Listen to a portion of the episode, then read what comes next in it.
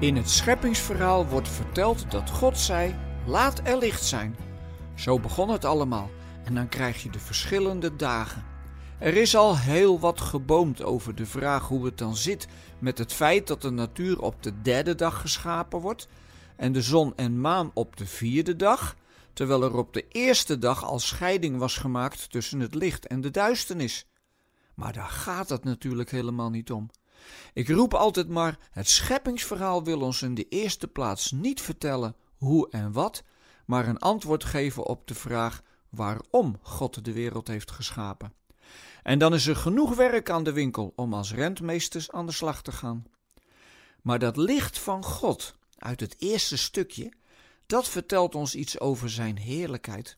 Johannes vertelt het later ook, hè? God is licht en bij hem is geen duisternis.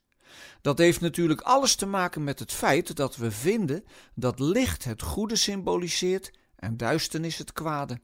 Zo beleefde men dat in de oudheid, maar eigenlijk zit het nog steeds in onze genen. Dus ik dacht, ik moet eens even aan jou vragen hoeveel licht jij eigenlijk geeft.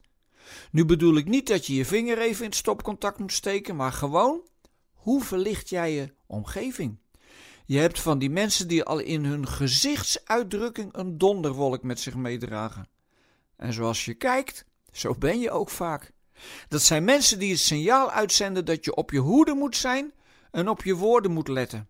Ik vind dat altijd maar spannend, want als kletskous zeg ik dan vast iets verkeerds. Maar hoe is het dan met de mensen die de zon weerspiegelen? Ik heb afgelopen week in mijn heerlijke dorp zomaar in het voorbijgaan een aantal gesprekken gehad met mensen die ongelooflijk veel hebben meegemaakt en toch dragen ze de zon mee.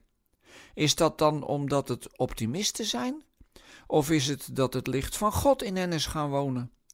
Die vraag kan ik natuurlijk niet beantwoorden, maar ik denk stiekem het laatste. Gods licht is zo sterk en zegenrijk dat de zon er blijkbaar niets bij is. Want in Openbaring eenentwintig wordt verteld over het nieuwe Jeruzalem. Daar is geen tempel meer, want de Heere God is zelf haar tempel. En de stad heeft het licht van de zon en de maan niet nodig, want over haar schijnt Gods luister en het lam is haar licht. Dat is blijkbaar van een hele andere orde dan het stelsel van ons heelal. Dan gaat het over leven dat geen einde kent en door niets kan worden kapotgemaakt. Als jij dat licht toevallig ook geeft, dan ben je een zegen voor de mensen om je heen. Maar je moet het licht natuurlijk wel halen bij de bron, bij God zelf. Want ons vuurtje gaat veel te vaak te vroeg uit.